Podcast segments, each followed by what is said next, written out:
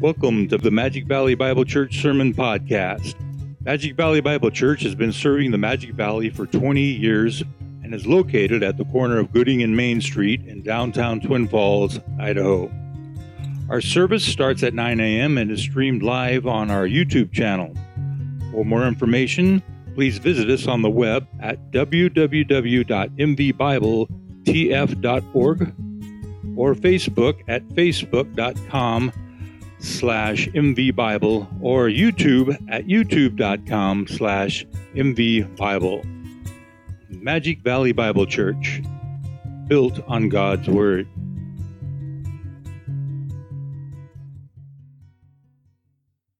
Bibles and open them to Jonah chapter 3. Jonah chapter 3.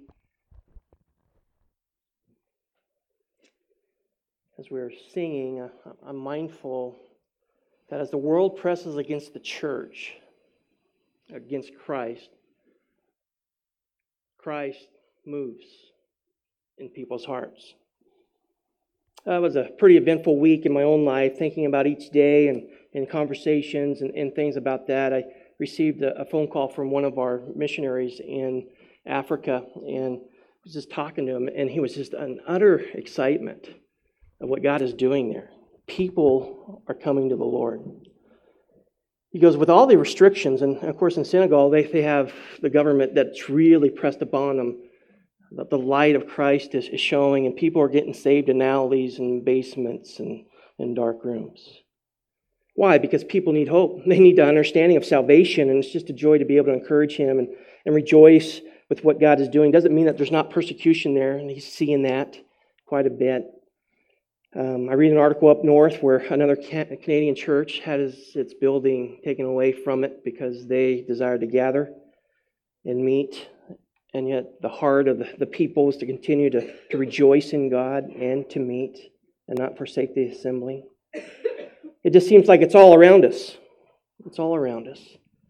And yet God is in control, and he's sovereign.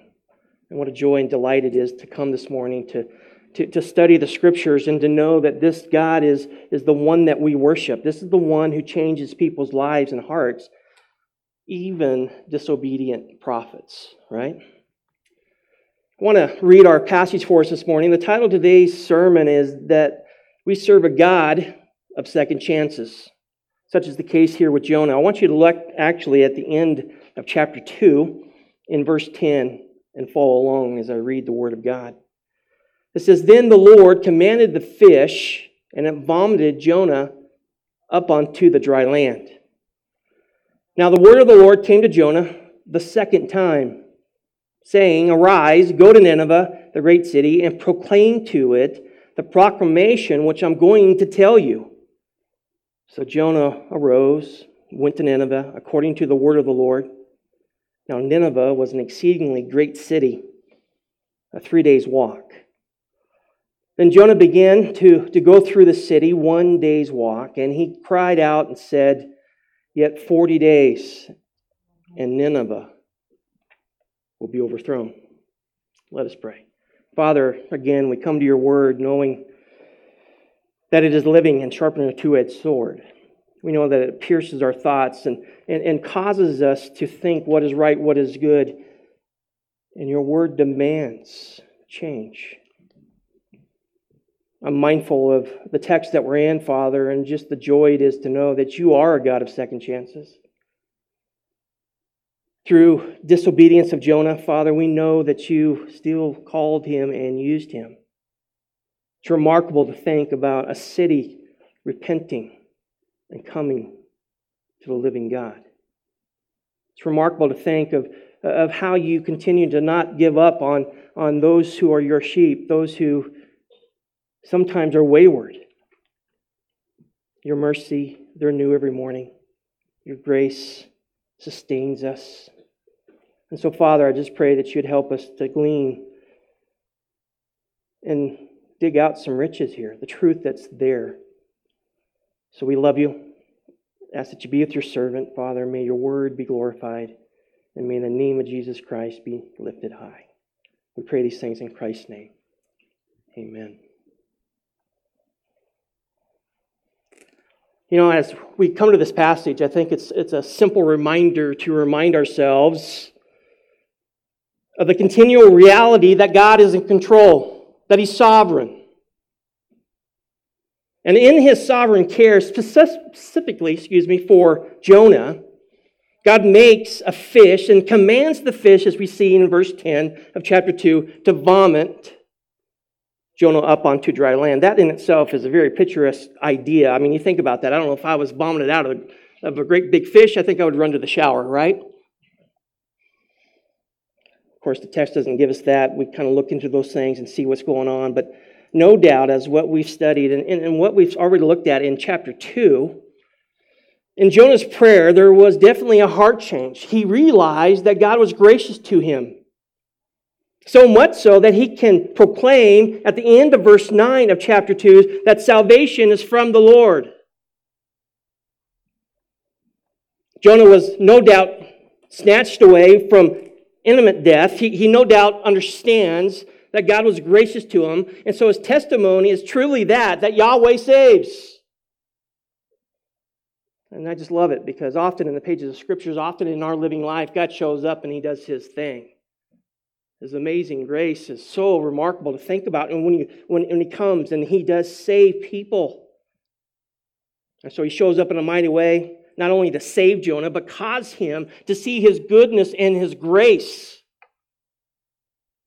And so what we see here in this transition from chapter 2 to chapter 3 is probably one of the most reassuring things for us as Christians to hear. I love this scripture because it's one of those things where when you read about it, especially in light of your own walk with Christ, is sometimes we make this Christian life a mess.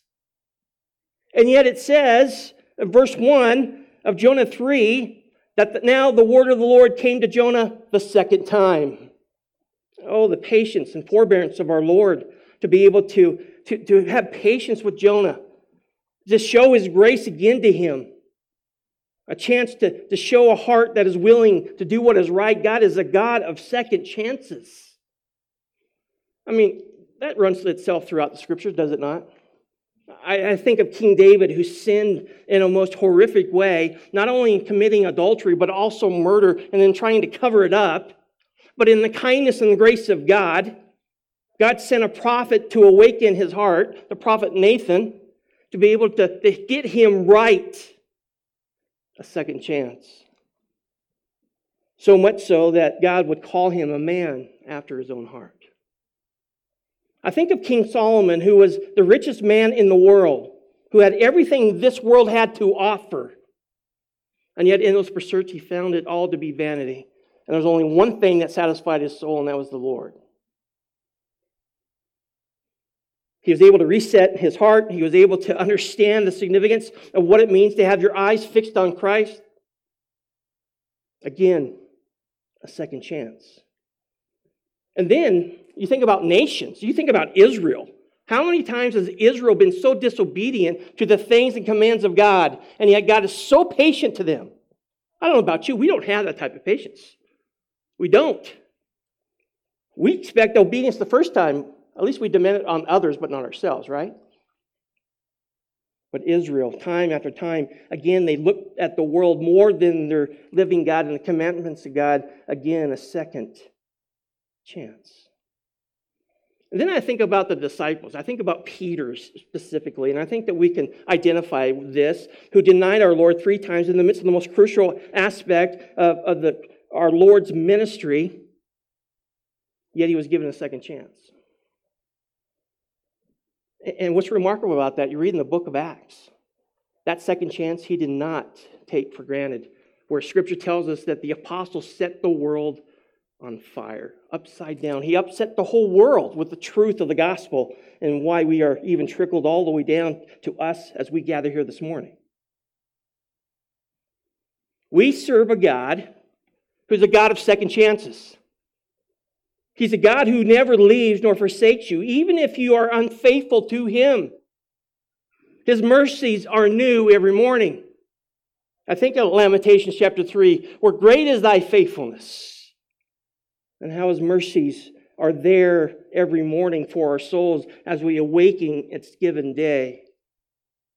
By the way, beloved, His grace, His mercy, His forgiveness, it freshens our souls. It brings life to a dead soul.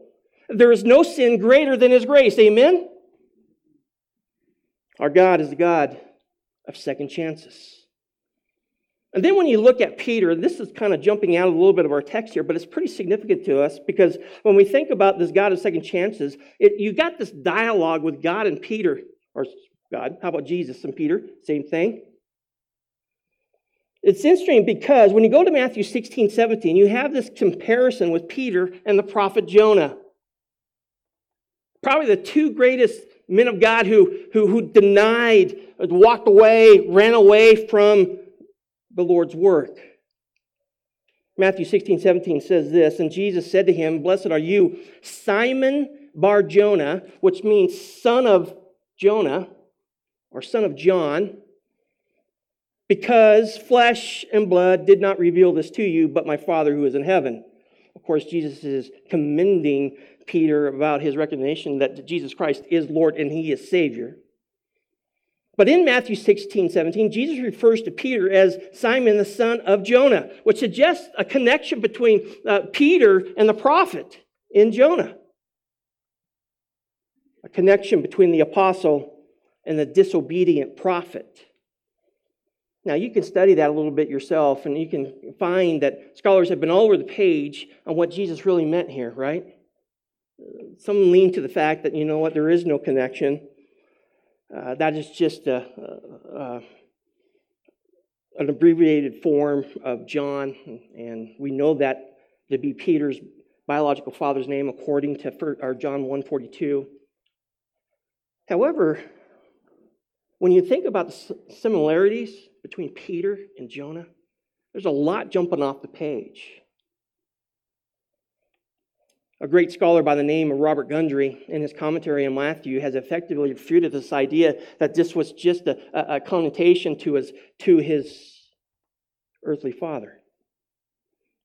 And I love what he's done here because I see this too, that Jesus likely created a pun trying to get Peter. Now, Peter would understand exactly what happened with the Old Testament prophets. And he's able to draw Peter's heart and attention to the reality that, you know what, Peter, you have a heart much like the disobedient Old Testament prophet.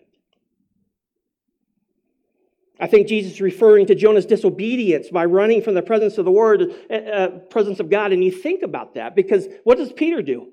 He doesn't want anything to do with Jesus, and he runs under cover. Of course, Scripture points to his denial 3 times and the cock crows, and his heart is just melted on that reality that he has denied his Lord.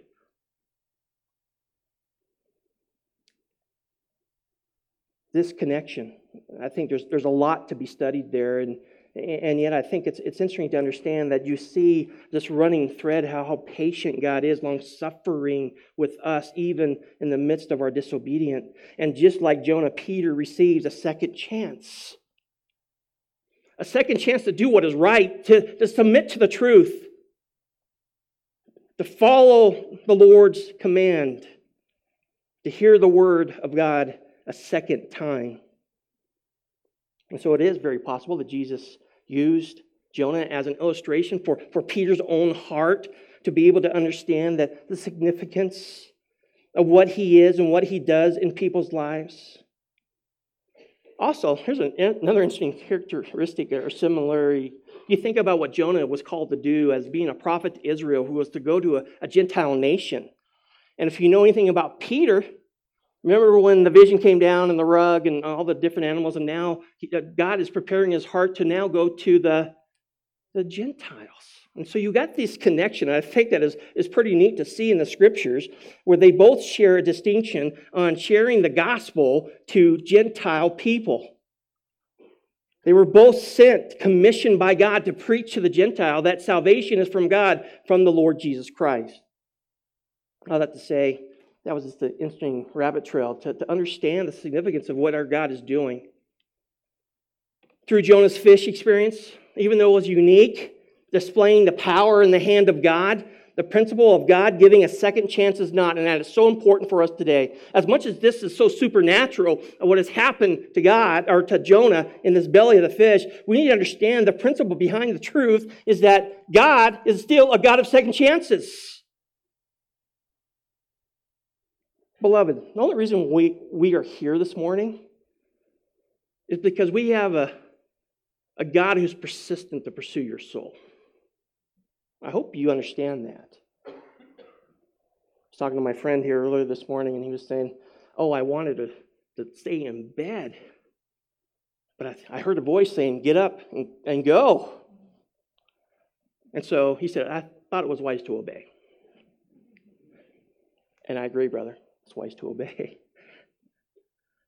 All that to say, if you listen to even our own testimonies, my fellow saints, of how God graciously moves in our own lives and how God has been so merciful in giving a second chance. And it's solely because we have a God of persistent grace that we are serving Him today. It's His drawing, His continual love for us that brings us to this reality. I don't want you to think that it's okay to go out there and do your sin. I'm not saying that. Matter of fact, you have consequences for your disobedience. But what I am saying is that even in our weakness, God is greater, and His mercy is new. This is the God we serve. There's something else that pops out to us in our study of this passage, and that is that God is determined, and this is what's so remarkable. He's so determined that His servants will serve Him, that He goes to all these matters. We looked at this in the past. No matter what it cost Him, no matter what it cost them, He's going to bring them to the point of obedience. That's why we say it's easier to obey quickly instead of learning the lesson to obey, right? We had a family conversation. And, of course, parenting comes up, and there's always the charge that mom and dad are always harder on the older ones, and the younger ones always get left scot-free. But you and I both know, if we're observant, and we see what happens to the older ones, we're wise to learn real quickly not to do it.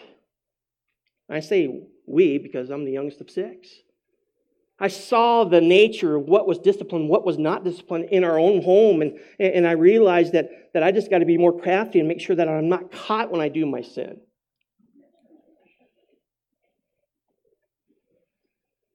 I guess what I'm trying to say is this. God does not deal with us half-heartedly. He goes after and pursues us in such a way that He will leave the 99 and go after the one wayward sheep. God is committed, of course, to His own glory, His own greatness, and He will manifest Himself in the life of the believer in Jesus Christ, no matter the cost. It's as if what we read earlier in John 15, that God will prune you for you to bear much fruit. By the way, beloved, that's why you're saved. Yes, you get personal benefit out of the reality that Christ has redeemed your soul, but you've been saved in such a way that you may bear much fruit for the kingdom and for Christ. In Jonah's case, we have learned these supernatural ways in which God will go through these great extremes to get His child back on course. God does not give up on His purposes and His design for your life. That seems kind of fluffy, flowery, but understand the significance of a sovereign God who's able to navigate in such a way as to draw you back to a place where you will become obedient.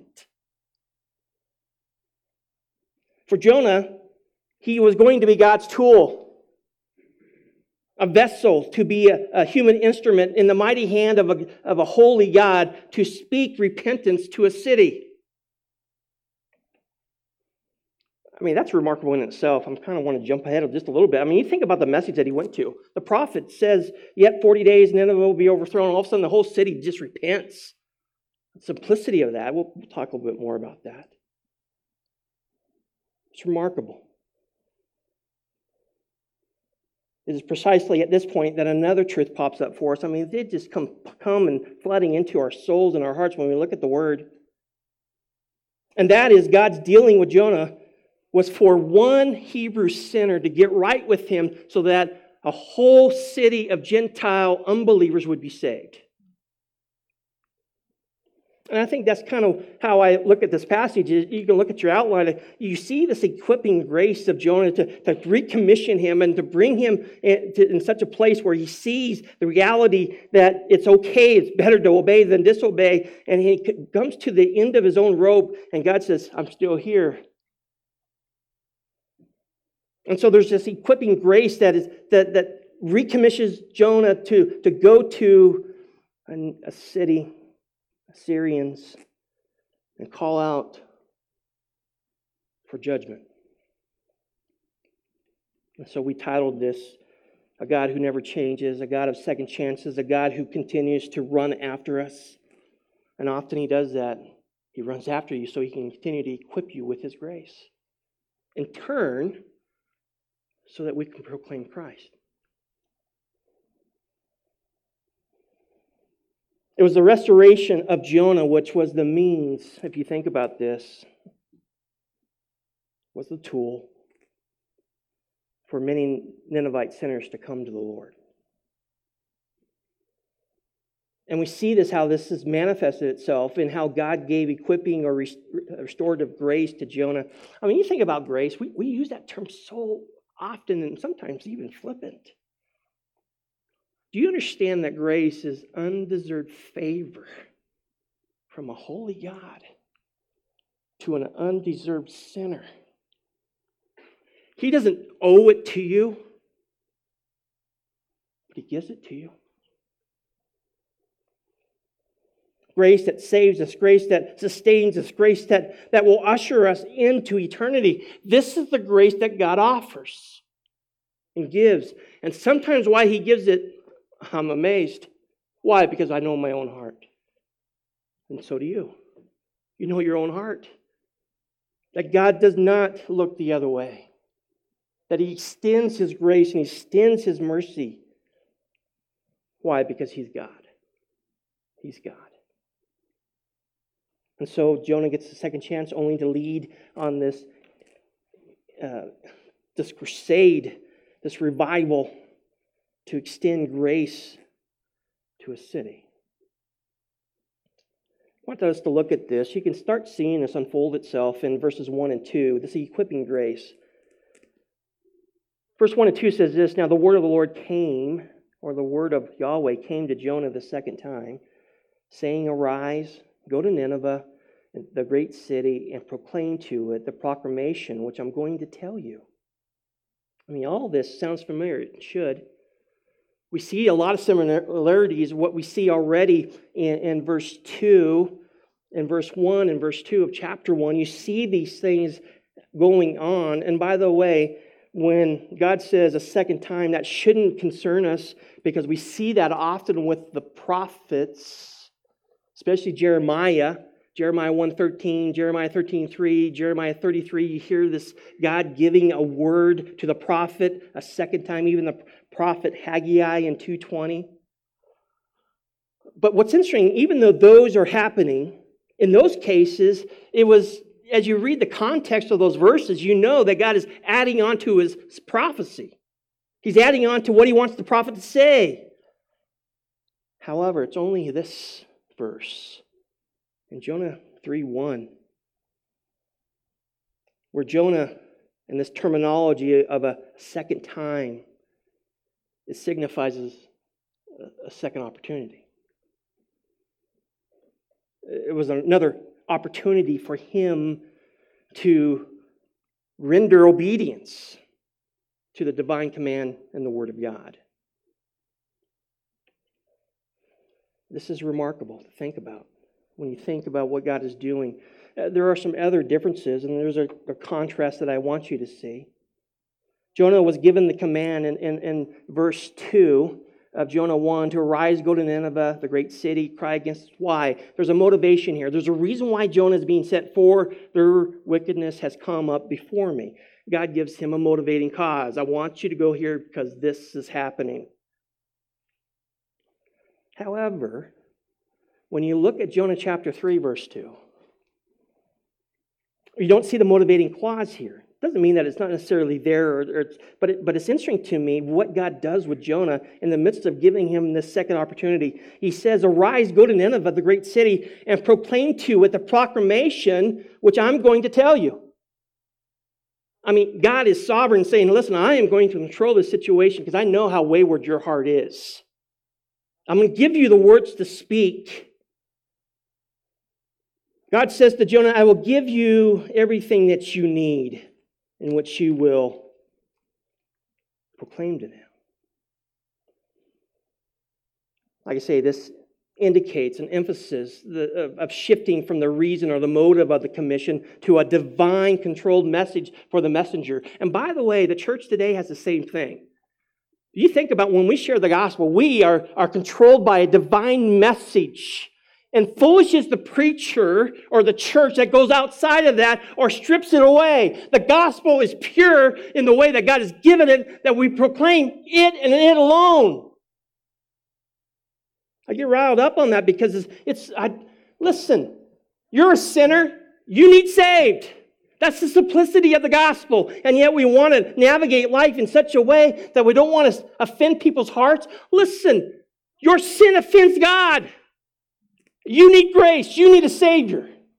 And we're so wrapped up in this idea of thinking that I just want this to be shared in such a way that there's milk and cookies at the end.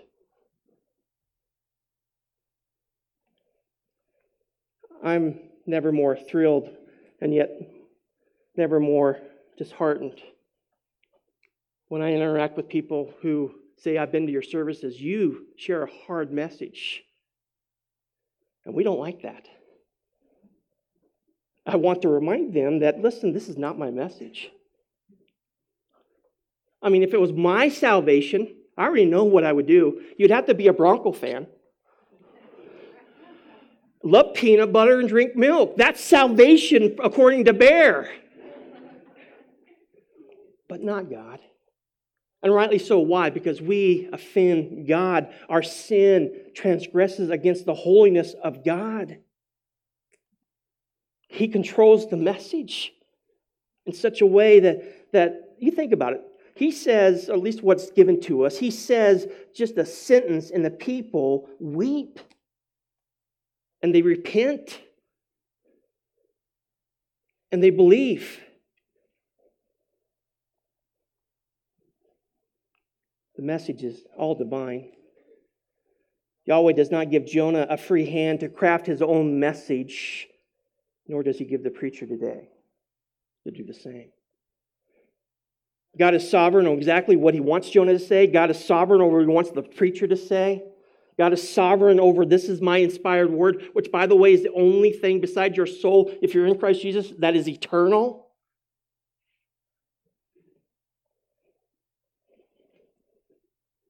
Why? Because God knows that his word will not return void. He knows that the word of God will pierce the heart of the listener. I mean, this is pretty remarkable. And when you think about what's going on, Jonah goes there and he calls for this repentance.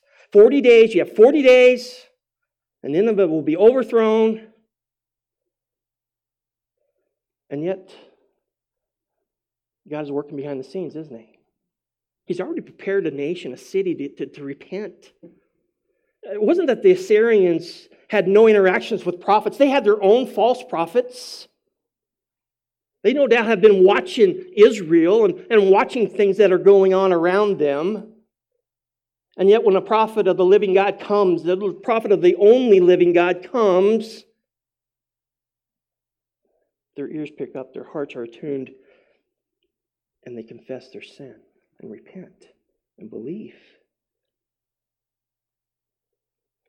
The Word of God has that much power to change people's lives. I think what the Apostle Paul said in 2 Timothy 3:16 and 17, a very familiar verse for all of us. These two verses, all Scripture is inspired by God. That word inspired means that God breathed out the Scriptures.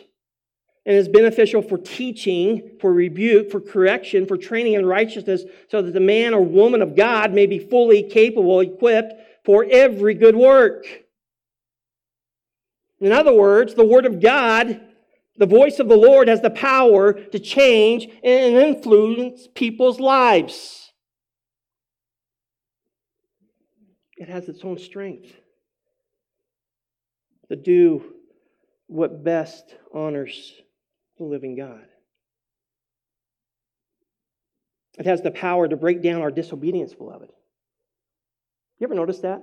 I mean, there's a joy to go to the Scriptures in the morning and study it, but there's also a kind of a cringing, because you're going to the living Word and you know that that light is going to shine darkness onto your own heart. Oh, not to be callous to that, beloved, but to receive that and allow the Word and the purity of the Word to search our soul so as to be cleansed from all unrighteousness. It has the power to break down our disobedience. And if you think about it, this is exactly what happened to Jonah. We noted last time that the significance of all the Psalms that came back to Jonah's mind as he recounts the goodness and kindness of the Lord. And yet, despite his initial disobedience to God's Word, God in turn took Jonah's disobedience to awaken his heart with the Word of God. That's what I love about the Reformation. There's a lot to love about the Reformation when you think about church history. But one thing that they did during the Reformation is that they took the pulpit that was over there and brought it right here. Why? Because of this. The fact that the centrality and the superiority of the Word of God as being something of value that is not a side thought, but it is the thought that changes our thoughts and our motivations and directions. Here was Jonah, a noted self-righteous Pharisee, and the Word of God comes and it just kind of racks his brain in such a place so as to get Jonah repenting and coming back. This is what I love about our God. We studied the whole idea of Jonah running away, thinking that he's going to get away with it. And yet God says, no.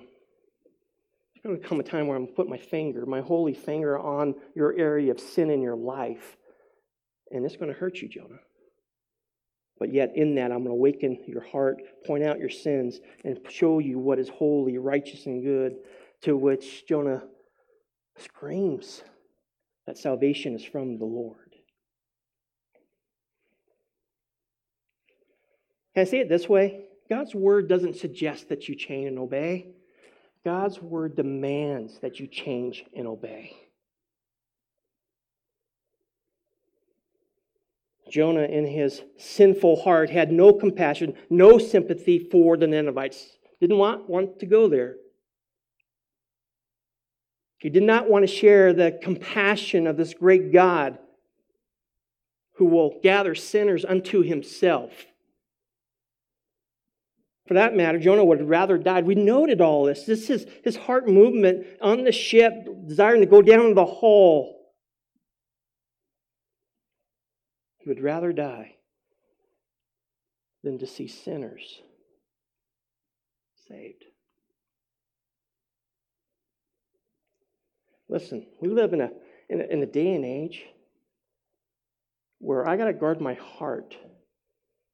Instead of vengeance and wrath on the way that the world is going, do I have compassion for their souls? We know the outcome of the unbeliever. We know condemnation and judgment will come for them. And the greatest thing that we can do is pray for those who are around us, who have all these weird ideas, sinful ideas. May our hearts be softened to the reality that when you hear that stuff, that you're moved with compassion to show them salvation in Christ. I think sometimes we, just like Jonah, need a heart change at times. We need to be broken and understand the life in the scope of eternity. That's what I love about Jonathan Edwards, who said, "You know, I just wish that I would stamp or tattoo the internal aspect of God, that every time he opened his eyes, he could see eternity through what he's seeing." Do we look past to what is there today for what is about to come upon every unbeliever, every sinner?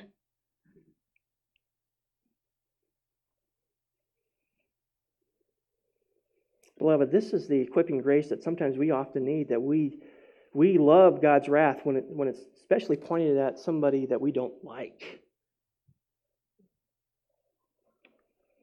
Listen, if it wasn't for the grace of God, you'd still be in that crosshairs.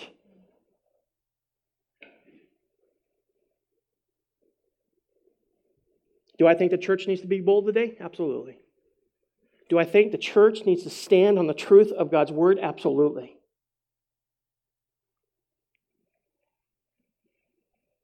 Listen, the church is not meant to hide. The church is meant to be a light, to proclaim the goodness and the grace and the mercy of Christ.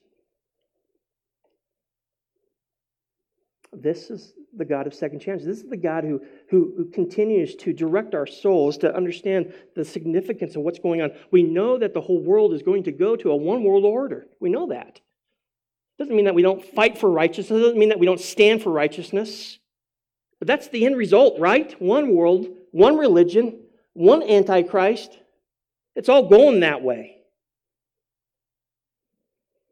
Yet, in the midst of this, may God turn the hearts of disobedient sinners to grace, to mercy, and to save people's souls. I mean, it's just remarkable when you think about this in light of this narrative of what God is doing here with Jonah and all the things that he does to get Jonah's attention. And it came to the very end, whereas he was thrown overboard and just going to the depths of the ocean, the sea there, and his heart is awakened.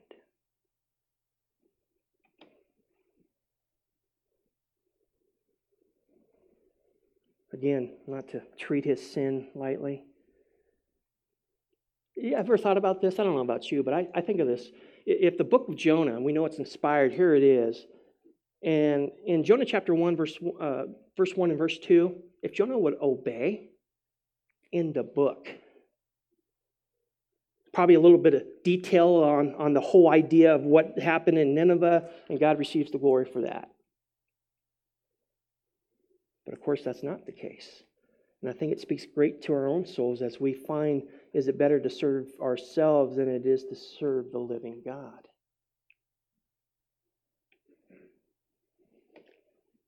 Nothing can stop the purposes of God in your life. And this is so helpful to understand. Not even your own sin.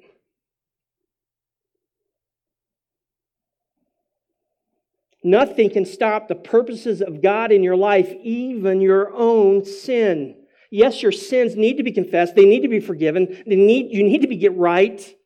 But understand that God uses broken vessels for His great glory. And that's what we see here in Jonah.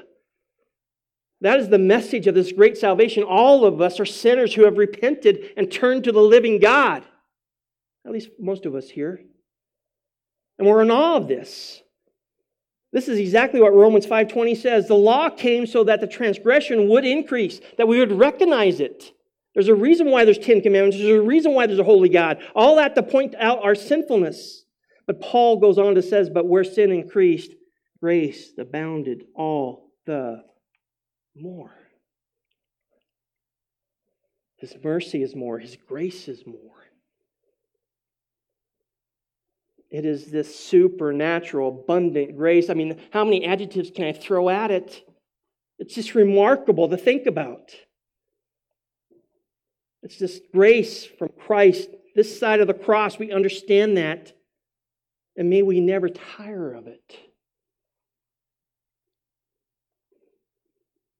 This great grace, this great wisdom, this great example of our Lord, He can make our experiences, even rebellion and disobedience against Him, serviceable again. Yes, he wants a broken, contrite spirit. Yes, he wants somebody who has a heart after him. I mean, there's so much application here. And I think about our time here, but there's so much going on here. You may find yourself, can I just say this? You might find yourself running away from God. You might find yourself in a situation where you think that God has given up on you. And let me tell you this morning, that's not the case. God is not tired. He runs the marathon for eternity. He will come after you. And if God has gotten your attention, the simplicity of that is repent, confess, and get right with God. That's the simplicity of it. I think I just got a letter the other week from a prisoner. He's been listening to us on the radio, and he's been saying, I got questions about this grace that you talk about. I mean, God's word even travels behind the bars of prisons where the criminal is shut up from the rest of the world. We might feel, by the way, your feelings deceive you often. Don't trust your feelings unless it aligns itself with the truth of God. But you may have felt that there's no hope for you, and that's not the truth. If you are Christ, if you have repented and believed in the saving work and atoning power of Jesus Christ on the cross and believe in his resurrection and ascension, there is great hope for you. Why? Because you are his. He's bought you with a price. He's bought you with the blood. A precious blood of his son. So much so that Paul says in Romans 8:1, he reminds us of this great truth when he says, therefore, there is now no condemnation for those who are in Christ Jesus. If you are Christ, this principle is for you. He goes on, and what a great chapter, right?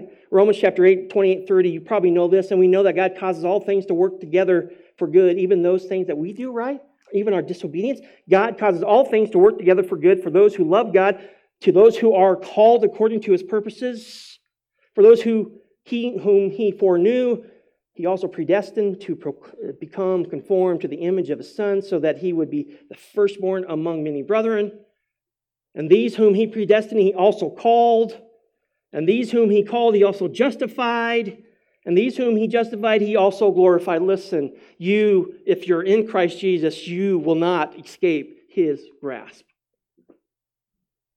I mean, you think about those verses and the theological understanding of all that's happening and what God does, predestined, called, bring. He knows, he's omniscient. He knows whose are his. And he will bring it to pass. And he will glorify himself in you. Listen, that's the message of hope that we proclaim anyway. Why? Because God is a God of second chances.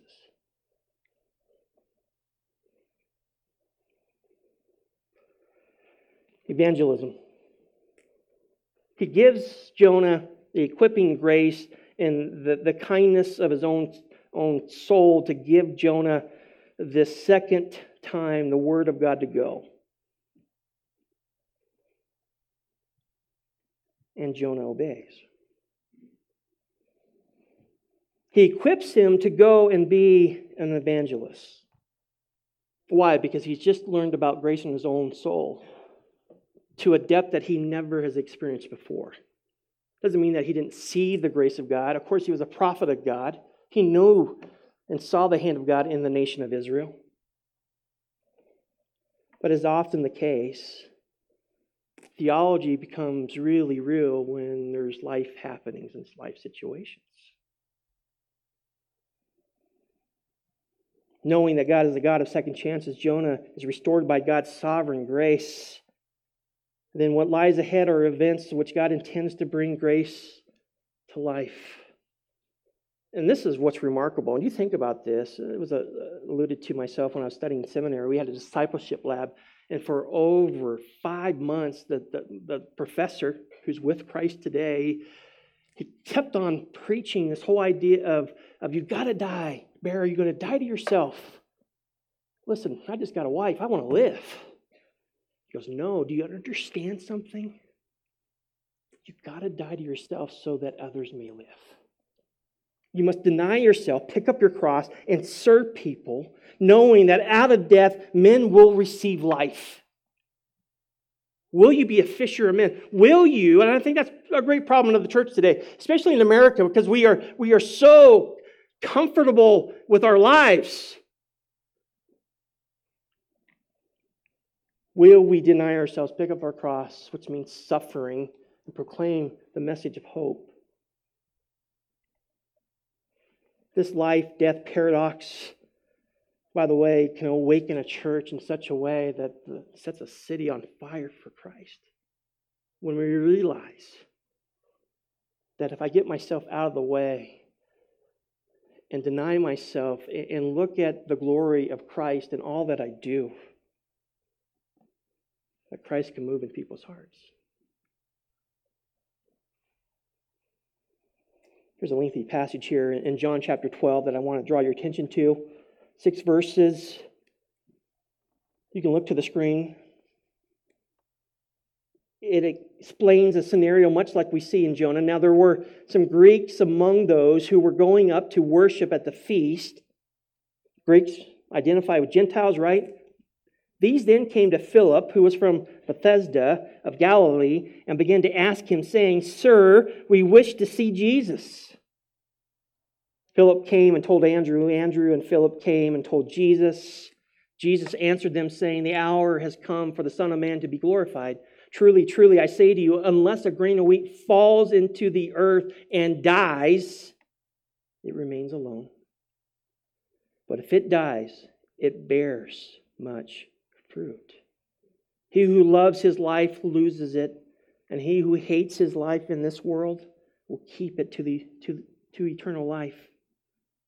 If anyone serves me, he must follow me, and where I am, there my servant will be also. If anyone serves me, the Father will honor him." There's so much out there to be said, and as far as gimmicks and how to share Christ, how to win people for the Lord. Listen, it starts with you. It starts with us dying to ourselves, desiring to understand, to have the Lord as the center of what we'd say and do.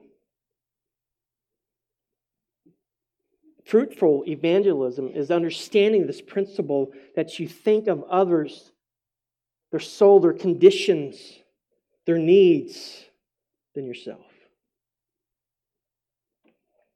Is when we come to proclaim Christ's death and His power and showing and relying, even though we're following in this principle of dying to self, we look to the one who died to and for our sin.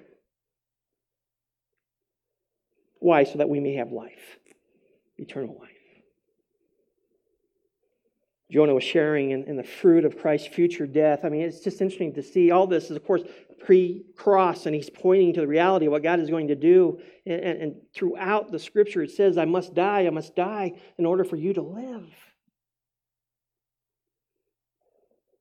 Paul grasps this life-death paradox in 2 Corinthians chapter 4, where he says in verse 7 through 12, he says, "But we have this treasure in earthen vessels, so that the surpassing greatness of the power will be of God and not from ourselves. We are afflicted in every way, but not crushed, perplexed, but not despairing, persecuted, but not forsaken, struck down, but not destroyed, always carrying about in the body of the dying of Jesus, so that the life of Jesus also may be manifested in our body.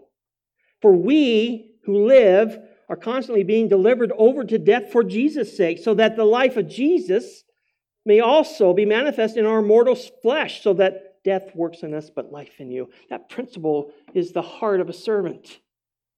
Dying to self, allowing Christ to show Himself, pointing to the one that brings eternal grace. And yes, what's remarkable about this is just the simplicity of the message of Jonah and the clarity, and just the small sentence that is given to us about judgment is coming. He doesn't even tell them to repent. He just says 40 days, Nineveh will be overthrown. And yet Jonah was the instrument and the tool in the hand of God to pierce the heart of those who received the message. That's what's remarkable. The call is for us to be faithful to the message, faithful to our Savior, and allow God, which by the way, He does a better job than you can, to change a heart. Present the truth. Live the truth. Show the truth. In other words, you live in such a way as you deny yourself and you point to the one that can save them. Once Jonah figured this out, yes, reluctantly, we see that in chapter 4. He's not happy with the fact that God still saved them. But he recognized God's salvation, not only in his own soul, but it caused him to go and be obedient so as to go to this Gentile city. Look again with verse 3. It says, "So Jonah arose, went to Nineveh according to the word of the Lord." Now Nineveh was an exceedingly great city, a 3 days walk. Now there's some questions on that. You can study that on your own, but just real quickly, is he saying that Nineveh is a 3-day walk around the city? I don't think that's the case, because what follows in verse 4, because he was there to proclaim to the whole city. Verse 4 tells us that then Jonah began to go through the city 1 day's walk, and he cried out and said, and so the reality is that Jonah has vomited up on dry land. It's a 3 days walk to Nineveh, so he's purposeful to go 3 days to go to Nineveh and to proclaim this message.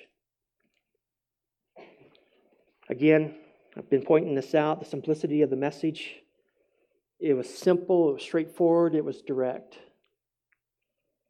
We live in a day and age where when we proclaim the gospel, it's offensive. It is. It's inclusive. This message says there's only one way, one life, one truth. Especially in a day and age that wants everything exclusive, right? Everybody can have whatever they think and do whatever they want to do. This is why the world does not like the church or the truth of the church. Because we are pointing out their sins, and we're calling their sin is calling them to repent and in need of a Savior. Jonah was able to proclaim the very fact that they were sinners and needed to repent or die. Either repent or turn to Yahweh.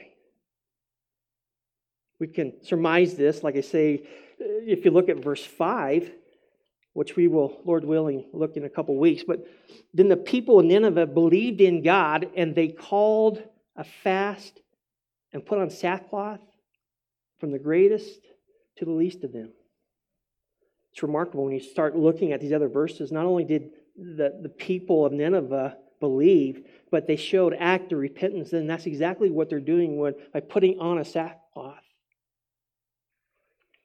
Those words, simplicity, clarity, brought the power of God's word to a soul that it not only condemned sinners, but it also gave them hope to turn, to believe, to have hope. They needed to repent and believe. And beloved, that's the simplicity of the gospel. Repent and believe. Our time is gone, and I want to be respectful of that, but there's a lot here. There's a lot going on in a short narrative of 5 verses. There's a lot that you can take away from today's passage. And I've been trying to point them out to you as we've gone along. Listen, God is a God of second chances. Let me just say it this way. It's better for you to obey the first time. It's easier. It's more delightful. But if you find yourself running away and loving your sin, at least in a period of your life, listen, God is a God of second chances. It says, I will let you go as far as I want you to go, and I will draw you back. If I bring my hand of discipline, according to Hebrews, I will bring it. Well, listen, you have been saved by the blood of my Son, and I will hold you and I will keep you. Another takeaway you've already heard me say is denying yourself. Understand the significance of the gospel. The way that the church can be on fire for the Lord is by denying self and sharing Christ. We pray for revival, and I think that we need to be redirected. Let me say it this way. For revival to happen, repentant sinners need to come to Christ. It's important for us to understand that. And it starts with us denying ourselves, getting out of the way, and serving the Lord with great passion and fervor.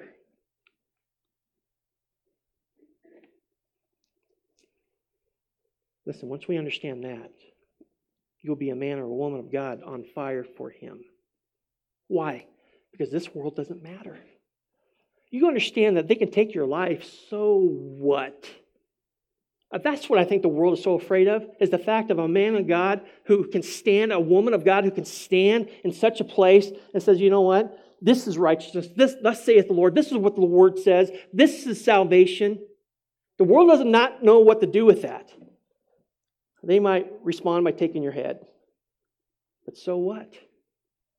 You can have this body. I think I've already passed a warranty on this, right? I want a new one. If we can be so emboldened to the reality that we can look to heaven and to the Word of God through the power of the Spirit to be able to walk in such a way that this world kind of fades, we'll be a church on fire. Your eternity is set because of the blood of Jesus Christ. So what the world does? And they're coming. They're coming. And may they come, but yet may they hear. May they hear of the salvation that Christ offers. A lot going on here. I think you can process this as you continue to think through as our study. And yet, out of this narrative, there's much there to be said. But it all starts with repentance. It all starts with this amazing grace of God. It all starts with this idea that God is not going to give up on us. That's the truth that we walk away with this morning. Let us pray. Father, again, this morning we delight in your goodness and kindness. Your mercy is more. Your grace is abundant. Your forgiveness never ends. And we thank you for that. This is a God who is long-suffering, the Scripture tells us, who's patient with us, who teaches us, who even disciplines us for our good. Why? Because He loves us. So much so that He gave His only begotten Son, that who would ever believe on Him will not perish, but have eternal life. Father, you know every heart in this room. You know every heart that is online watching this. Spirit, have your way with the soul. Take your word. May there be some who are finally come to the realization that they cannot continue to run away from you. Why? Because of your goodness and kindness and your pursuit of them. There's nowhere that we can go to hide from your face. So I pray for the one to stop running and to look to the living God who restores, who gives grace, who does all of this according to His character and His goodness and kindness.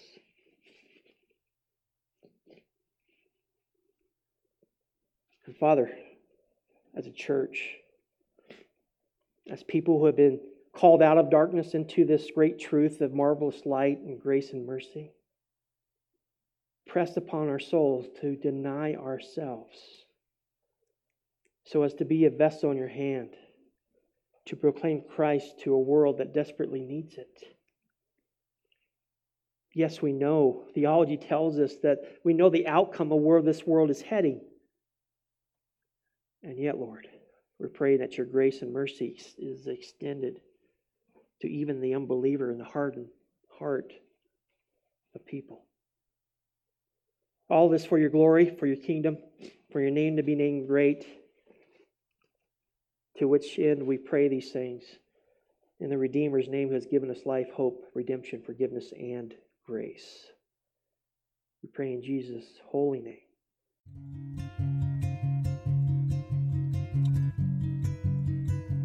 Thank you for listening to the Magic Valley Bible Church Sermon Podcast. For more information, please visit us on the web at www.mvbibletf.org or Facebook at facebook.com/mvbible or YouTube at youtube.com/mvbible.